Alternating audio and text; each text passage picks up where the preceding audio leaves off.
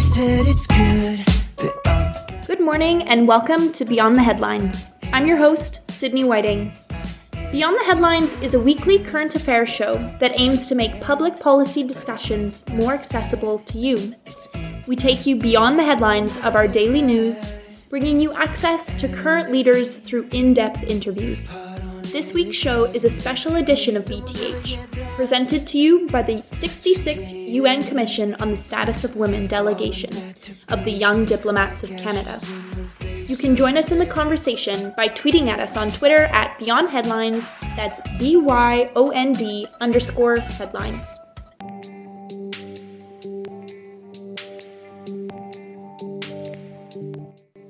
Take a moment to introduce myself. I am a first year undergraduate student from the University of Lethbridge, studying political science and environmental studies. I currently serve as the communications coordinator for our YDC team, which is why I'm so excited to share this episode with you today.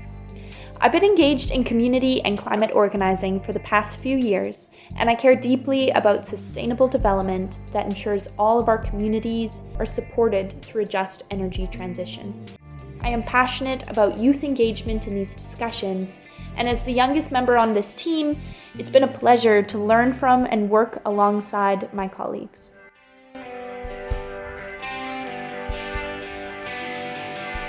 We have an exciting show lined up for you all today.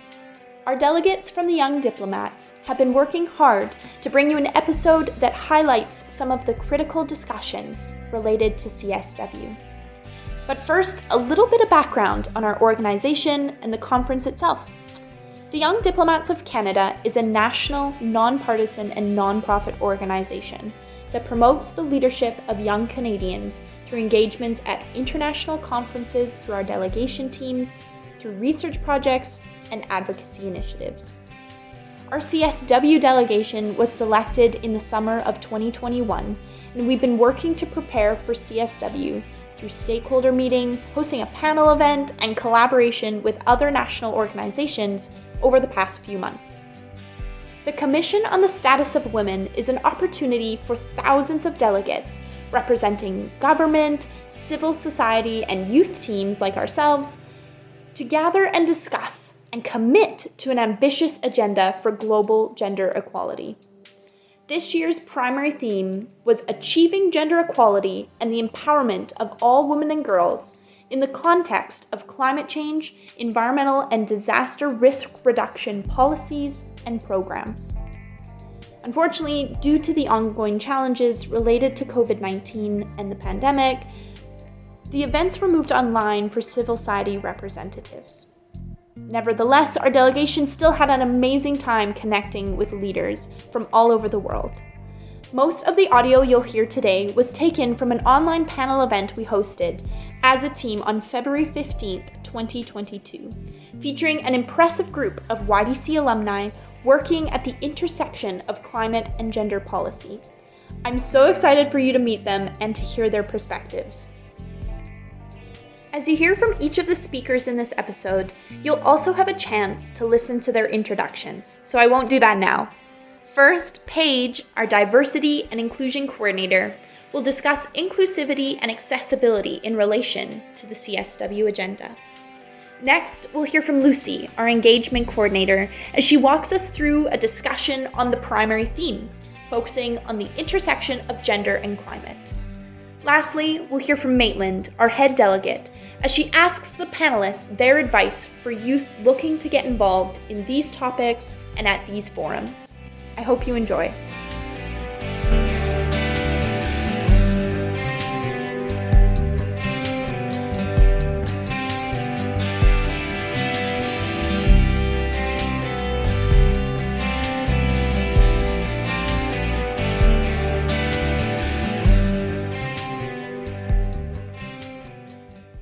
Hello, my name is Paige Percy, and I'm currently a Master of Arts student in Environmental Policy at the Memorial University of Newfoundland.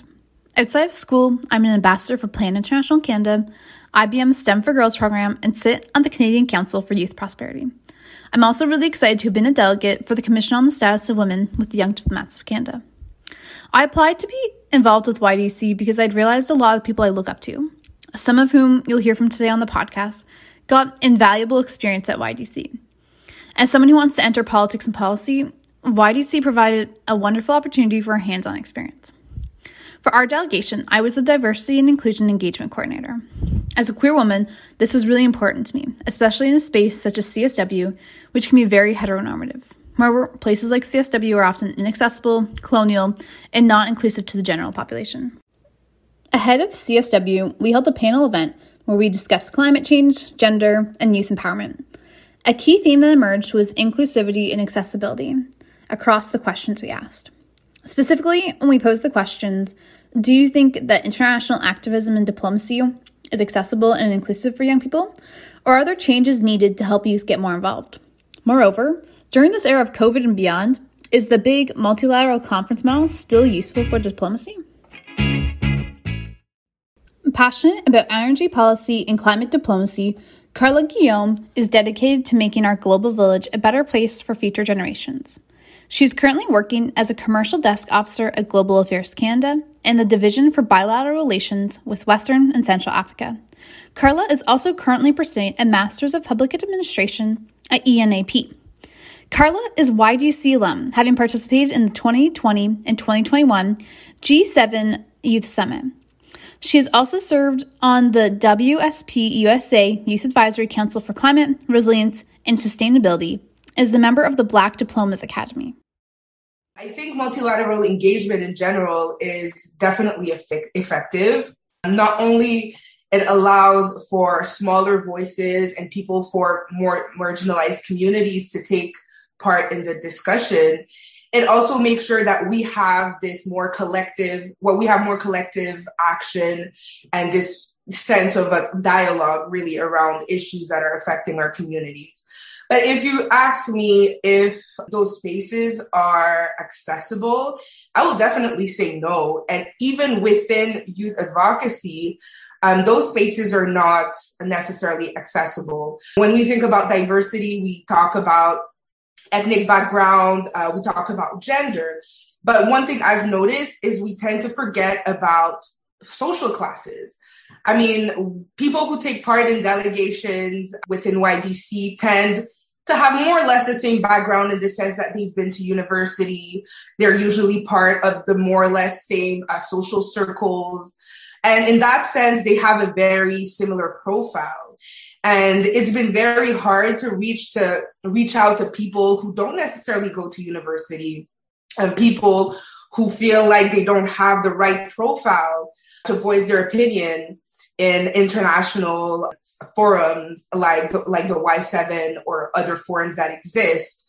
And I know the information and the opportunity exist, but we have to think about how we, you know, we share that information with disadvantaged communities. And when we offer opportunities to people with different background to join, we need to make sure that we also offer them the resources to feel empowered um, to really take part in the conversation. We want to make sure that there's always this sense of inclusion in our society. And I do feel that youth movements um, are not very successful at that um, oftentimes. So I, would be very interested to see how we can make sure that people who have different academic backgrounds, uh, different that, that, are from different uh, social classes, can really be part of those forums in the future. Next up, here's Julie. Julie Siegel works in sustainable finance and environmental advocacy, advancing investment capital for equitable climate action. She's currently a senior manager of climate finance at the Environmental Defense. Previously, she held a portfolio of impact investments at the McConnell Foundation.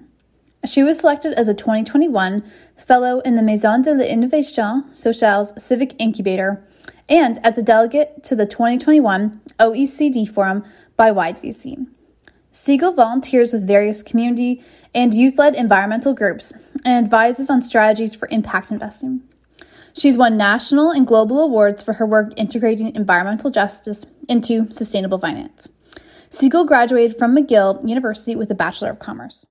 I'm delighted this panel is discussing both, you know, the intersections of youth and women, but there's so many different intersections that compound to make this type of work so much more challenging you know, whether it be race, class, geography, that ends up really creating compounding limitations for, for people to engage first of all, on the opportunity side, right? Just access to that event and then to the decision making, but also on the confidence to participate in that, right? The willingness to step up, to step forward and to uh, trust that you have something compelling to share, which of course everybody does.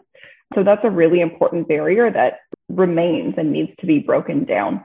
On that note, I would say it's excellent that we've been moving towards virtual, right? We're able to have this conversation today and so many others, but it does create a huge disparity for a digital divide here. And that's something that's still huge in Canada. The really disproportionate access to internet services for Indigenous communities and other rural communities, uh, which is something that at, at this point is very limiting to fully inclusive participation from all different facets of youth and and different uh, intersectionalities as well. So so that's something that I think needs to be considered a bit more as we're running forward with this positive but also challenging virtual virtual formats. And then another point that I'll talk about often when we discuss either women or youth uh, or both in climate policy is a, mis- a mismatch between passion and power. So we have so many young people, so many women coming forward in the climate movement and really driving things forward on at the grassroots level, at the direct action level. But when it comes to decision making, there's a huge void. And when it comes to multilateral international conferences, that's one of the ways that it ends up being so challenging because we face climate change really at the local, at the individual level, right? We'll have floods in, in our neighborhoods, we'll have fires in our neighborhoods. But that's so far removed from the executives, the senior negotiators who are representing us at a conference like COP which creates a huge, a huge void between passion and power. So those who are really advocating for the cutting edge of change, what we need to really succeed on our climate goals versus those who are empowered to actually make those decisions that will improve, uh, improve the situation for all of us. So I think that's a huge gap, not to put that only on the multilateral negotiation structure, but in the way that welcomes or does not welcome youth voices. Lastly, we'll hear from Senator Marilou McPhedran. Senator McPhedran is a fierce advocate and has dedicated her career to gender equality across Canada. Moreover, she is a lawyer and educator who specialized in teaching and developing systemic and sustainable change mechanisms to promote equality and diversity. She's even created her own intergenerational models of evidence based advocacy and lived rights. We had the opportunity to speak to her during a separate stakeholder meeting earlier this year, and she offered insight into her role in facilitating youth access to CSW through her role in the government. I'm very grateful that I was appointed to the Senate in 2016 because it allowed me to make a transition from being a university professor specializing in human rights who had by then for close to 20 years been facilitating young people, mostly students, uh, but not exclusively students, and not, actually not exclusively young people either, because when I was at York University and first started to realize that part of my role was to actually facilitate direct engagement in the UN system. That understanding and engaging in multilateralism at the earliest possible a- age for Canadians was actually strengthening our own democracy. So that that really became a guiding principle for me in my work as a as a researcher and, and, then a prof. And what I was able to do coming into the Senate was continue that facilitation, but as a senator. And my first year in the Senate was really rough, and I really loved what I was doing before. And I really struggled. Uh, I, on numerous occasions, I asked the question whether I really should just say thank you so much, but I'm going to go back to teaching. And some of my former students that were part of the group that were delegates that I'd helped to facilitate in New York asked to meet with me in the midst of CSW. And so we sat down and they said, Senator, we, we've heard that you're thinking of quitting. And we just want to tell you that we've been to the UN with you as a prof, and we've been to the UN with you as a senator. It's better as a senator. you can do more for us. So we want you to stay. And that actually had quite an influence on me in terms of, okay, I can actually facilitate more access.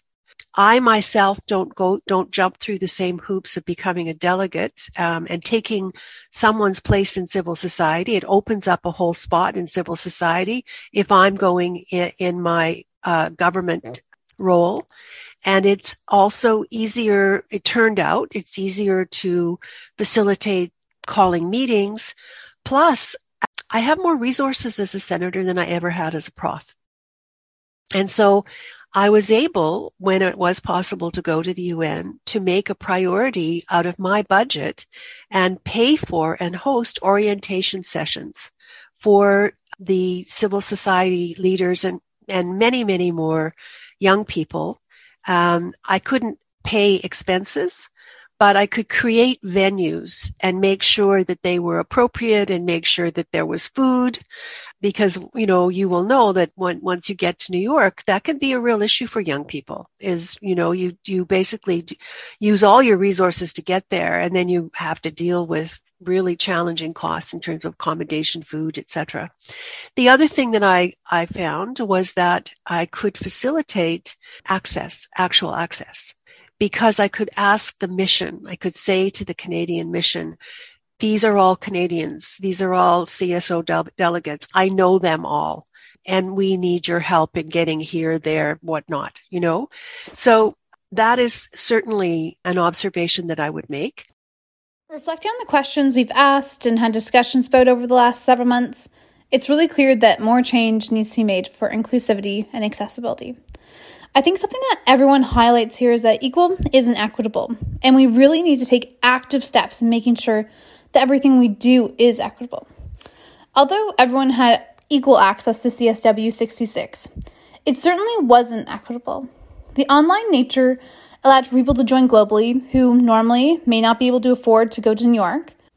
But for people in countries where internet is unstable, it was nearly impossible for them to participate freely, let alone having to deal with the time change, which made it really difficult for people to navigate.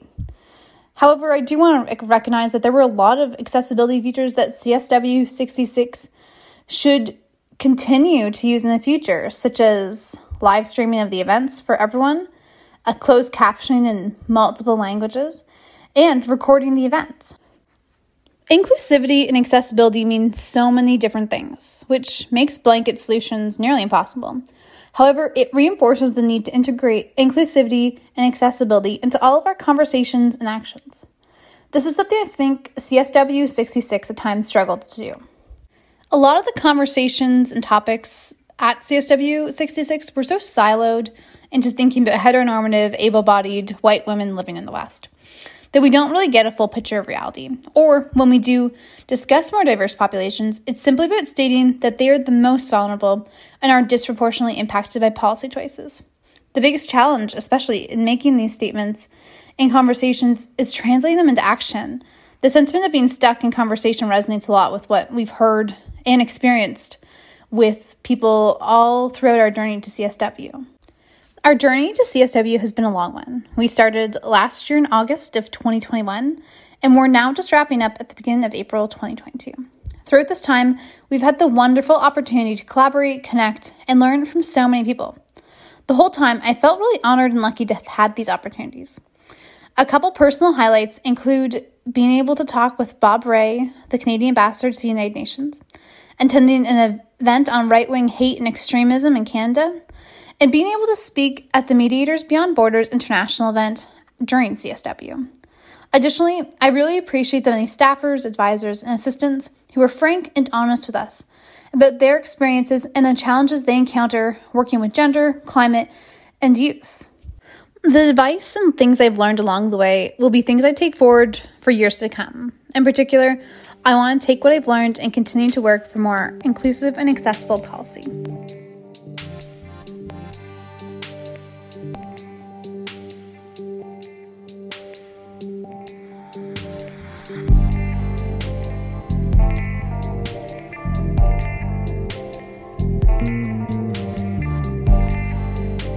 Welcome back, everyone.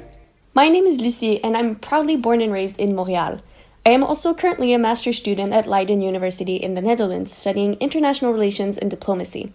Over the past years, I have worked in academia, provincial and federal governments, and now in the corporate sector. I decided to get involved with Young Diplomats of Canada as I would one day aspire to work in foreign affairs.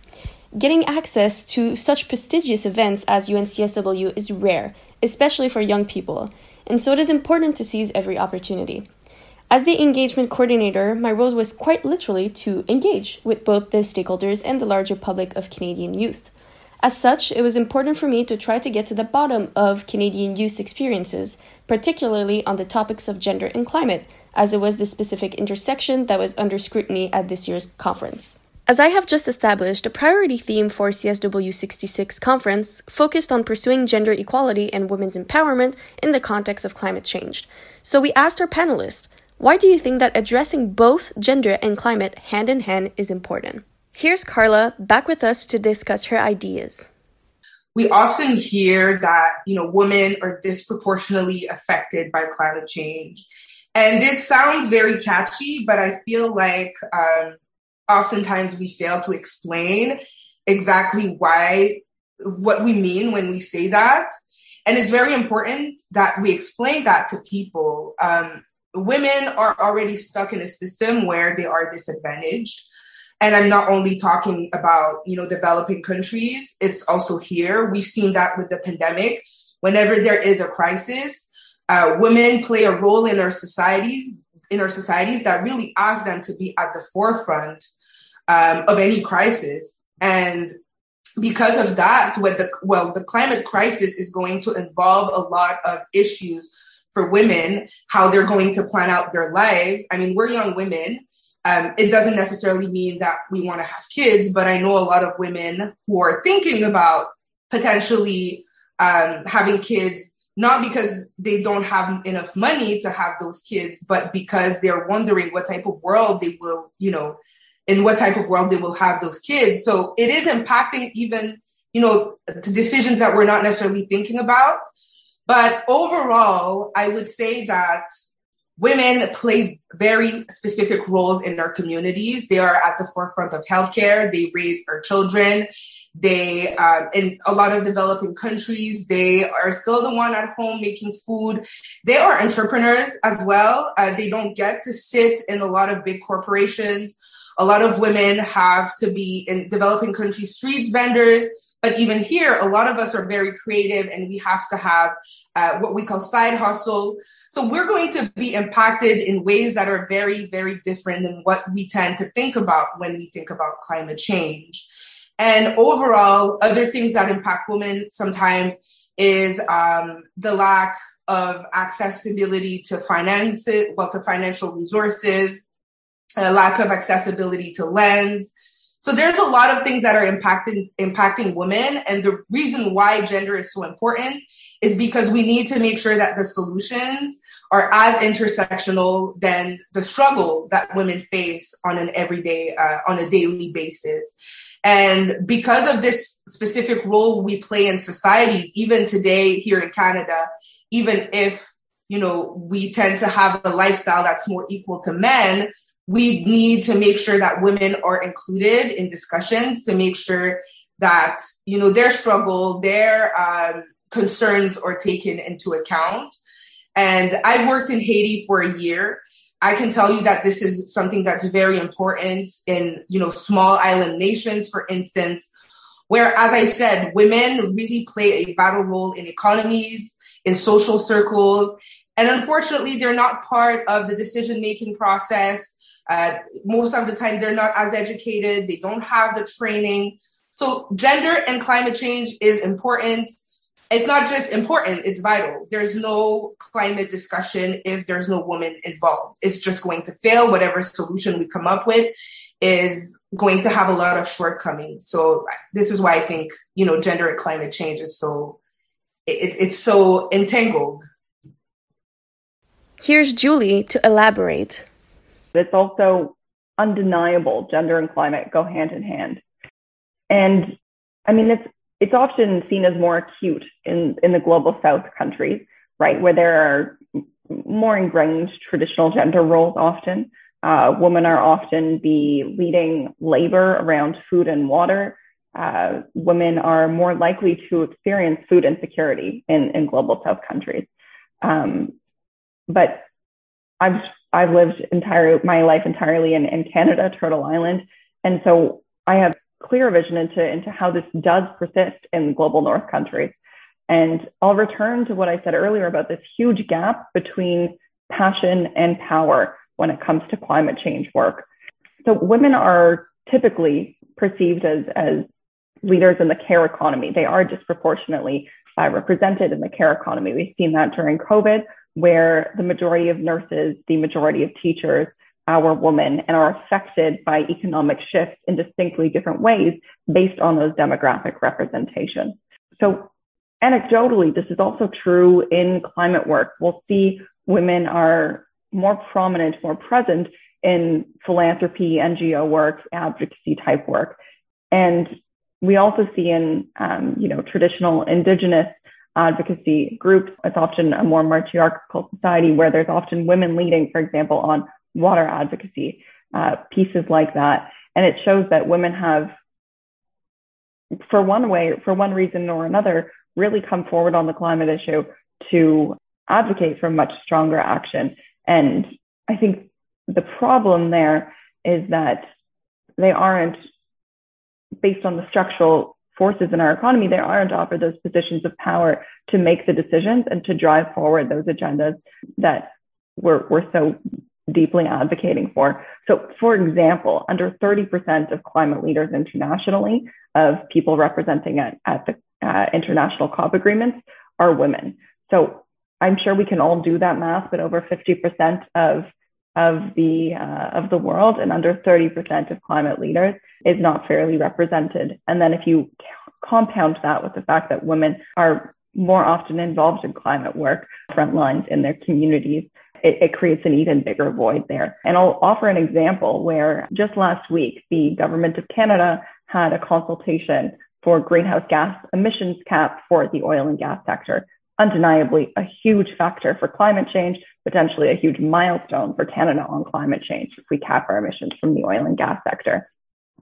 They had five people invited to that conversation to brief the government on perspective. One of them was, was a colleague from Climate Action Network, Caroline Brouillette, and she was speaking from the climate perspective saying, goodness, we need to limit this cap with all sorts of data onto why this is so important and why it needs to be moved quickly. And three of the other four representatives were men, and the other four representatives were all representing the, the oil and gas industry, saying their, their arguments for for however they think uh, they will be a part of the, of the climate movement.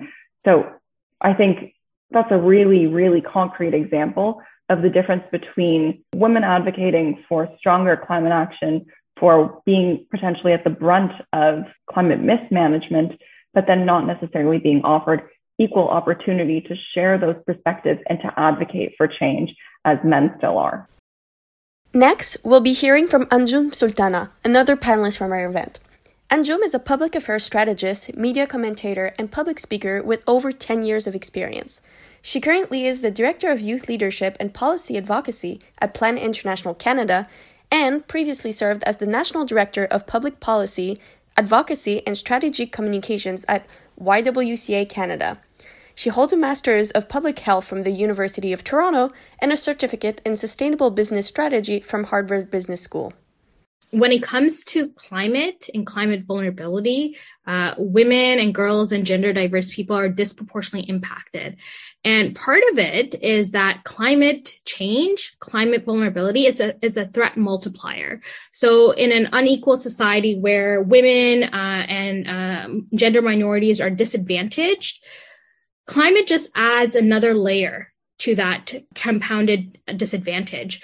So take for example you know the example that carla mentioned a bit earlier around uh, small island uh, developing states and perhaps the rise in floods the rise in and vulnerability due to that what does that mean for a young girl or young woman who's experiencing that who will now potentially have challenges in terms of uh, fulfilling education. So disruptions to education will have impacts on access to employment, will perhaps also have challenges around accessing sexual and reproductive health services. So we can see how climate and climate change and climate disasters are actually making it difficult for that person to realize their full human rights. So we're seeing that climate is this threat multiplier. And we're also seeing this in the context of COVID. Uh, so one of the earlier pieces of work that I did during the pandemic is looking at the gendered impacts of the, the uh, gendered impacts of this pandemic on people across Canada, especially on uh, young women in particular. So, you know, one of the things that we saw in Canada even is that Gen Z women make up 2.5% of Canada's labor force, but experience 17% of the job losses. So, you know, that is what's happening right now with the pandemic, but now add on climate right? And add on the fact that, for example, in British Columbia, we were seeing a lot of disruptions to people's employment access. So we're seeing that not only is climate on its own a threat multiplier, but in the context of COVID, it is further compounding those concerns. What I wanted to share, and, and Carla talked about this, is, that we can't just be gender aware. We have to really push towards being gender transformative. And that means uh, when it comes to different types of climate solutions, that means on the different types of things that may be negotiated, for example, at CSW. And one of the potential interventions that you know, in the work that we do at Plan International Canada is not focused on enough is the power of education to really advance gender transformative climate action. And what, what do I mean by this? So when we talk about being gender transformative, it means t- looking at the unequal power relations. It looks at not just you know, addressing something through a band-aid solution, but really looking at the root causes of inequity and patriarchy. And what's really exciting about education as a, a, solution that we should also consider when it comes to climate action is that it helps to address what Julie said around that pa- uh, that passion power gap. When there is more education, there's access to greater leadership and participation later on in life and early on in life as well. It's something that helps to realize all of the different human rights that people have access to, including sexual and reproductive health rights. It also, when we think about what COVID has done to our economy and where we need to go as a society, when we look at the importance of the green economy, education is going to be critical to that. So we see that education is something uh, where it creates not only impacts in a person's individual life, you know, in terms of realizing their full human rights in terms of leadership and participation, in terms of accessing the green economy, it also has a collective impact. And so we actually see there's research that shows that for every year of education that a girl in particular receives, that actually increases her country's resilience to climate change. So we're actually seeing that connection between education and investing in girls' education in particular and being more resilient to climate change and being uh, more, uh, you know, reducing the climate vulnerability of, an, uh, of the nation. So that's something as well that we'd love to see, for example, in some of the upcoming conversations at UNCSW, but generally speaking, in the broader climate action agenda. And that's something that leads to that gender transformative. So it's not enough to be gender aware. It's also critical to move towards that gender transformation. As you have no doubt understood by now, climate change and gender are intimately related. As Anjum explained, climate change is a threat multiplier. Therefore, it deepens the inequalities between genders. Through CSW, I have heard countless women from different countries, backgrounds, and ages telling us about the ways that climate change will affect them more profoundly. From well established cases of women in sub Saharan Africa having to walk longer and longer times to get water for their families, to the women in the southern United States who are more likely to die during hurricane season, to indigenous women land offenders in South America being disproportionately targeted by narco traffickers in industry to try to silence their demands. Even pregnant women in Ukraine are suffering the consequences of the degradation of their territory as chemicals and other toxic fumes are released into the air when bombs crash into buildings and roads. The effects that this will have, compounded with the lack of access to maternity services, is not yet known, but future generations will pay the price. When asked about how they felt about the future of gender equality and climate change, nearly all of our survey respondents answered that they felt stressed, worried, or discouraged. And it is not difficult to understand why. I felt the same going to this conference. However, attending CSW 66 switched my attitude into a cautiously optimistic one for two reasons. First, it was empowering to see women share their experiences with sexism and climate advocacy. Not only was a great learning opportunity to get other viewpoints from outside those of our Western bubble, but it was also liberating to see women say their piece about how they felt. Conversations very often got quite emotional as activists, scholars, and more allow themselves to express their true feelings towards topics that they're devoting their lives to. Second, and even more empowering, was to learn from what women are doing to fix the problem. The angles by which to tackle the intersection between climate change and gender are infinite, and for every problem, there was a woman out there trying to fix it. Despite often lacking the adequate resources, women were out there pushing for more action to be taken to save our planet. While issues certainly remain, it is by empowering women's leadership that we can find a path forward. We can debate endlessly about what problem to fix first. Is it fixing the water supply, increasing food security, improving disaster resistance plans, and the list goes on. However, just as we try to be intersectional in our feminism, we should aim to be intersectional in our climate activism. That means involving as many people from the entire gender spectrum in discussion, especially women and gender diverse peoples, but also using their expertise to tackle a wide ranging of issues in synergy. As our survey indicates, different people want to prioritize different issues, from biodiversity to air pollution to helping climate refugees. In my humble opinion, it is quite useless to pitch one problem as more important than the other. The earth functions based on the circularity principle, so if one thing breaks down, the whole ecosystem is affected. And our ecosystem currently has a lot of cracks. It is through multilateral forums such as CSW that we can learn about the big picture and try to find where we want to contribute. Women must also work together across many different fields to understand how their actions can reverberate far beyond what they thought possible. Only by utilizing these platforms can we begin to create transnational advocacy networks and make some change worldwide.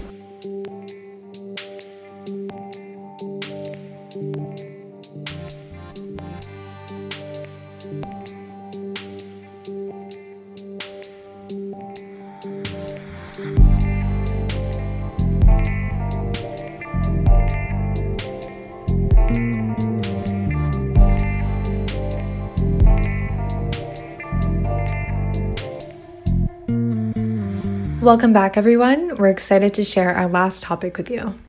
This is Maitland, and I'm the head delegate to YDC's delegation to CSW 66. I'm a law student at Queen's University and previously did my undergrad in Ottawa, which is my hometown. Most of my experience lies in government and nonprofit work, and I've been lucky to work on a number of women's and gender equality initiatives. In particular, much of my recent experience has been in the areas of sexual and reproductive health and rights, as well as preventing gender based violence. I've also always been interested in global affairs and diplomacy, so CSW seemed like the perfect fit. I've known about and admired YDC's work for quite a while, so I was really excited to get involved as a delegate last year. As head delegate, I've been able to work across our initiatives, including our panel event, written statement, stakeholder meetings, and engagement with other delegations and groups. Throughout this work, we've been lucky to hear from other young people, as well as others further in their careers, about their experiences working in international affairs and advocacy, especially in the areas of climate action and gender equality. They had great pieces of advice for us, and we can't wait to share some of those from our panel event with you. To conclude our event, we asked our panelists what are the next issues that we should be tackling moving forward? And what would your advice be to young people interested in getting involved in advocacy work? Here's Anjum with her insight. There is no shortage of challenges. There are so many things uh, that are things that our policymakers are grappling with and they're looking for solutions they're looking for ideas they're looking at how we can not only address it through things like technology but social innovation through uh, addressing unequal power relations there's so many different ways to contribute. And I think a really powerful space to connect on is at the municipal level. So I sit on the board of Toronto Environmental Alliance and we do a lot of work around climate action at the city level because we really see the important role that cities and specifically municipal governments play in our day to day life. That is the level of government that is closest to the people that impacts their day to day activities. And so that's an area that also is uh, ripe for climate action. Uh, the city of Toronto was part of the 100 Cities initiative around resilient cities. And so there's also this great community that's starting to build city to city to city around climate action, around resilience, around adaptation, around mitigation. So that's another area, an arena where we need young people, where we need underrepresented groups taking action. And also, just speaking about uh, the municipality, it's also a place that employs people. It's also a place that has incredible financial resources. So there's also an opportunity to look at things like social procurement. How does, uh, you know, a government, but then also looking at your organization, how can you actually leverage your financial resources to take greater greater action on uh, not only climate but also gender equality and also addressing uh, social inequalities. So that's something I would really encourage people to take a look at as, you know, an arena that's closer to home, but has also global implications. I think we also need to realize that the only thing that's certain now, especially in this post and during COVID era is uncertainty, right? And so really thinking about how do you future proof not only um, your organizations, but your institutions, really looking at what's next. Technology is part of it, but also some of the demographic changes that Carla mentioned. So this is something where every single part of society is going to be transformed, whether it's by COVID, whether it's by climate change, but more and more, Something else that's on the horizon is the fact that there's more humanitarian crisis now than ever before since at least 1945. So that's another part of the landscape we need to be keeping our eye on. Um, and we're seeing this right now with daily reports about what's happening in Ukraine, what's happening in other parts of the world. Um, and that's something that I think is not just a blip, it's something that's going to be a more constant in our day to day life. Here's Julie before I jump into my answers, I'll give a huge plus repeat for, for Angela's comment about engaging in your municipality, in your city. We talked about the challenge of accessing multilateral engagement and also the challenge of them actually implementing all of the grand promises that are agreed upon there. And it really starts locally. Um, so huge plus for that. Um, but what we're going to see over the next little bit, I think we're going to see a bit of a confrontation between a lot of the sustainability talk, the uh, gender diverse talk, but more specifically on climate, all of this hot air we've seen of everyone getting on board for climate change more at the corporate level, um, because I think at the individual level, everyone's quite genuine there, um, and the solutions that we actually need to put forward. Um, and I think that's a genuine lack of understanding in some individuals but, or in some organizations, but what we really need to drive forward appropriate climate action. So I would say to anyone in this audience that if you look if you look at something that seems like maybe that's greenwashing, maybe they don't really get exactly the extent of what we need to do to move forward on climate action, that's a huge role young people can play. It's not a burden we should bear, but it's one that we're finding ourselves having to take on, which is calling out when something is on the right track, but not quite good enough yet. And I think that's really what we're going to have to see over the next five years if we want to meet our global climate goals. Um, on the more positive side, uh, I would go back to a point that Carla mentioned about, you know, if we're not invited to the decision making table, we create our own spaces. And I think that's a huge benefit to youth work is that we can create these movements where we create power out of out of something that looks like nothing at the start, but we're able to amplify that into really um, prominent prominent conversations and prominent voices where we're able to raise uh, the perspectives of young people. And then lastly, something that I would hope to see is a more whole of government, whole of society movement towards a just climate transition.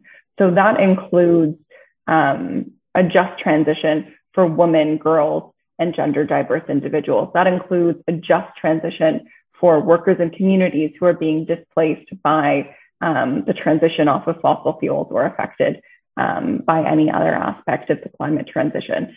And I think that's what we really need to focus on, moving from climate action on its own to making sure that climate justice is synonymous and fully integrated with any type of climate action, whether it's at the individual, government, or corporate level. And here's Anjum back to elaborate and share her advice for young people. Yeah, I think sometimes, you know, there is this thinking that I can't really make change until I get that position or I finish this or I finish that.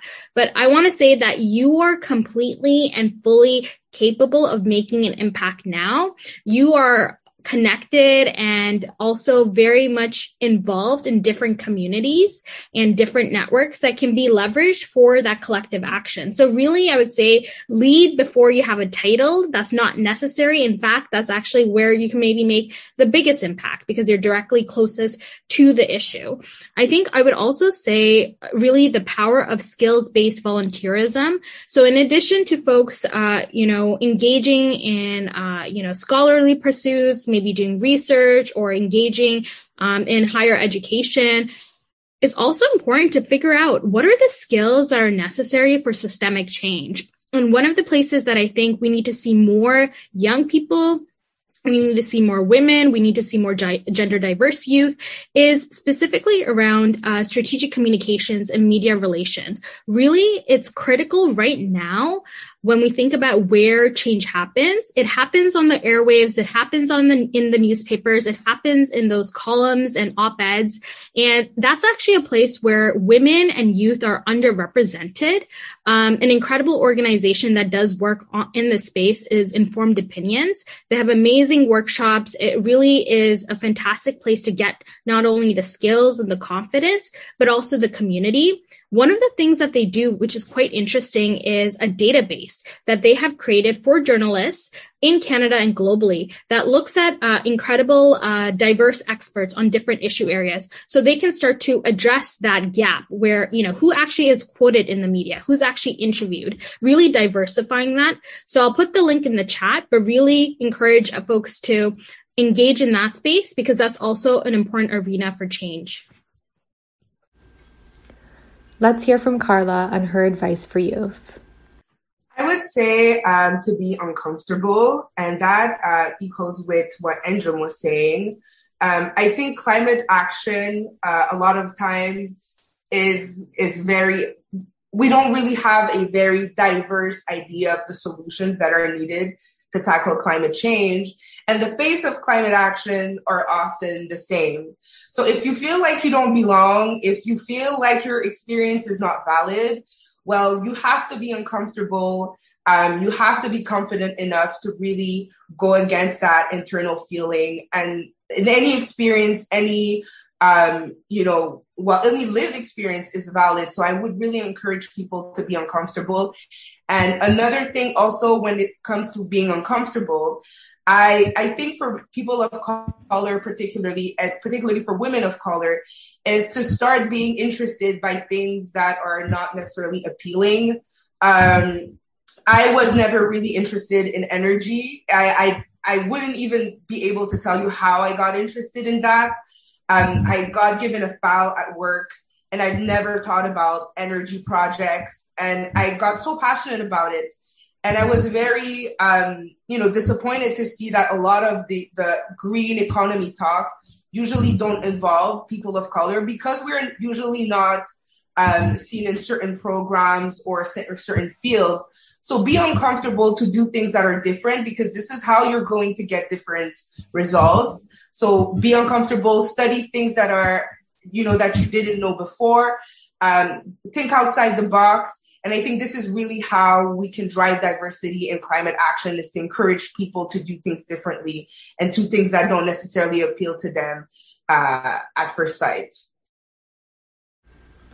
And finally, Julie again to close us off. I would say the most important advice to get engaged on these issues is to not be afraid to see yourself as an activist and also not think that you have to reach a certain level of activity to be one. Um, and I'm speaking here from personal experience. When I was younger, I thought, you know, I'm not doing enough to be called a feminist or an environmentalist. Um, you know, I'm not out, for example, protesting every single day of the week. Um, and so I felt that I hadn't necessarily earned that title. But what I would encourage for all of you is to recognize that you are a feminist, you are an environmentalist, and to advocate for those perspectives in every single piece of your of your day to day because it's not just those direct actions. Those are certainly critical and have made a huge positive transition in both the feminist and environmentalist agenda. Um, but in your everyday conversations that you're having whether it's in your classes in your volunteerism or even in your workplace just by bringing these perspectives forward to people who potentially have not been exposed to them before who don't think in that way naturally you're making a huge change because I really believe in kind of person to person change, right? That's how you create a larger movement.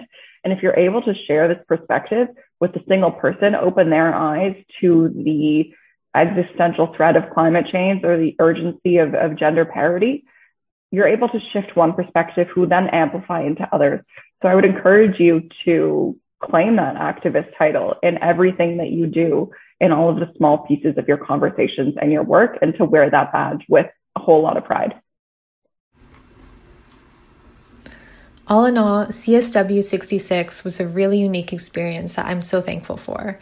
Not only was I able to attend the Commission on the Status of Women and learn from feminists from across the world, I also got to engage with other passionate young people and experienced professionals in the field. As someone who doesn't have that much background knowledge on climate change, it was really interesting to hear about all of the different intersections between climate, youth, and gender equality. Women and girls face more effects of climate change, which exacerbate different issues that they face because of their gender. I'm really grateful to have heard from women at CSW on this issue, including women from across the world that I wouldn't have otherwise been able to meet, and especially women from the global south whose countries deal with many more of the effects of climate change. I was able to hear about climate's intersections with topics I was well versed in, like sexual and reproductive health and rights, as well as areas that I had never learned about, and it was a really great learning experience in that way. I'm also thankful for everyone that we were able to meet and work with outside of the official event people from government, diplomacy, and advocacy who took the time to speak with us and share their experiences. This really rounded out our experience and allowed us to better understand all of the moving pieces that go into something like CSW. It was also a great reminder of how many people are happy to spend some time sharing their experiences with those who are starting out in their careers. I'm so proud of what our delegation has been able to do, including our written statement, survey, panel event, contributing to recommendations, collaborating with other organizations, and participating in other parallel events and forums. I'm so lucky to have shared this experience with such incredible and passionate young women, Sydney, Paige, and Lucy, and I can't wait to see where they go next.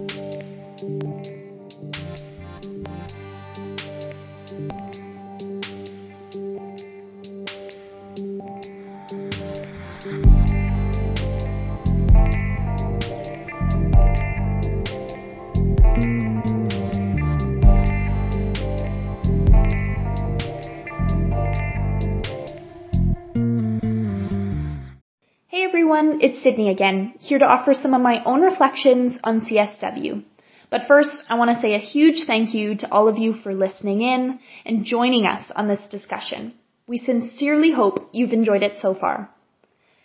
Overall, I'm very grateful for the opportunity to have served as a YDC delegate. Since I'm early on in my academic and professional journey, I experienced accelerated learning opportunities as our team worked through high level policy discussions, project management, communications and outreach, and of course, event facilitation. I was initially motivated to apply to YDC to engage with the conference topics that I heard about and apply my grassroots experiences to this new and exciting world of international affairs. As a delegate, my expectations for this were exceeded YDC provided a platform for us to network with key officials and thought leaders, as you've already heard, to develop our professional skills, and organize events, statements, or social media content with considerable creative liberty. One of my key takeaways from the conference was the dichotomy between vision and action-oriented statements. I found that the vast majority of our calls, whether public, UN level sessions, or private stakeholder consultations, fell into the former category.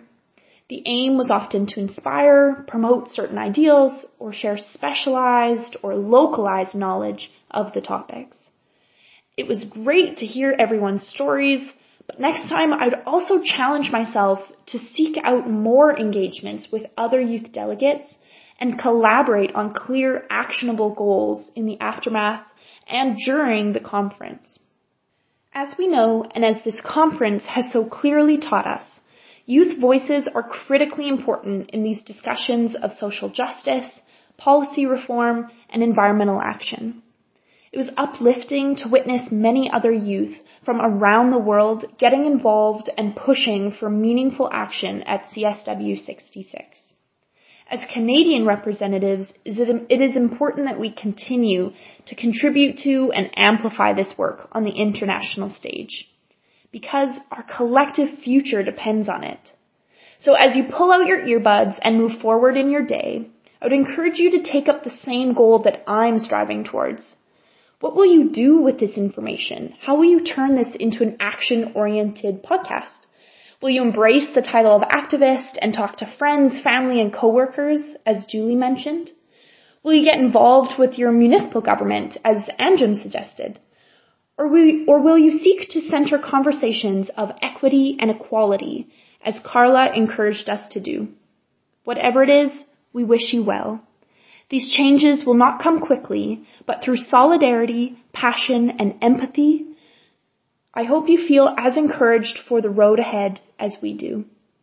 We encourage you to stay connected with YDC and continue engaging in the world of multilateralism and international affairs because we all belong in these spaces and conversations.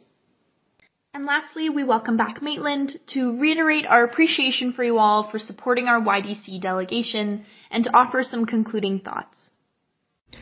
We want to thank everyone who made this experience possible, including the YDC team, and in particular Marissa Fortune, as well as Celine Kyra, who helped us with this podcast. Thank you so much to Beyond the Headlines for continuing this partnership and highlighting our work on this broadcast.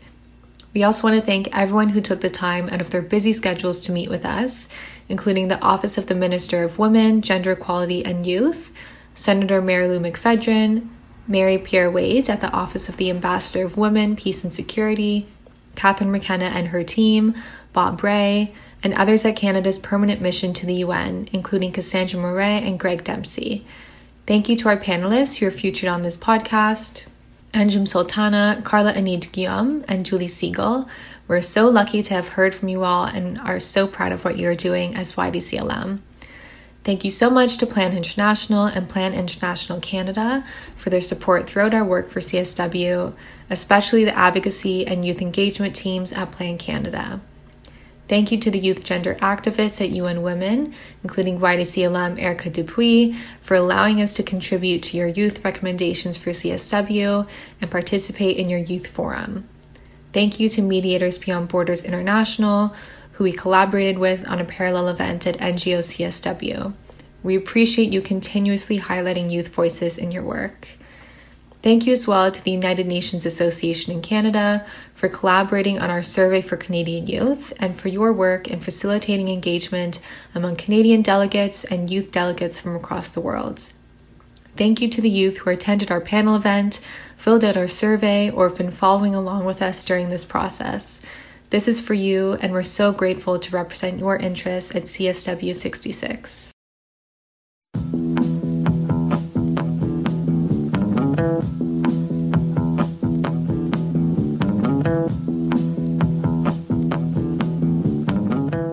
You've been listening to a special edition of Beyond the Headlines, presented to you by the CSW 66 delegation of the Young Diplomats of Canada. The views expressed on this show do not necessarily reflect the views of the producers, CIUT, the Munk School of Global Affairs and Public Policy, or the Young Diplomats of Canada. Be sure to check out all of our episodes on our website at www.beyondtheheadlines.net or wherever you get your podcasts. If you're a fan of our show or want to stay up to date with policy issues in Canada, follow us on Twitter at beyond underscore headlines. You can also check us out on Facebook or Instagram. Be sure to tune in next week as we continue to take public policy discussions out of the hallways and onto the airwaves.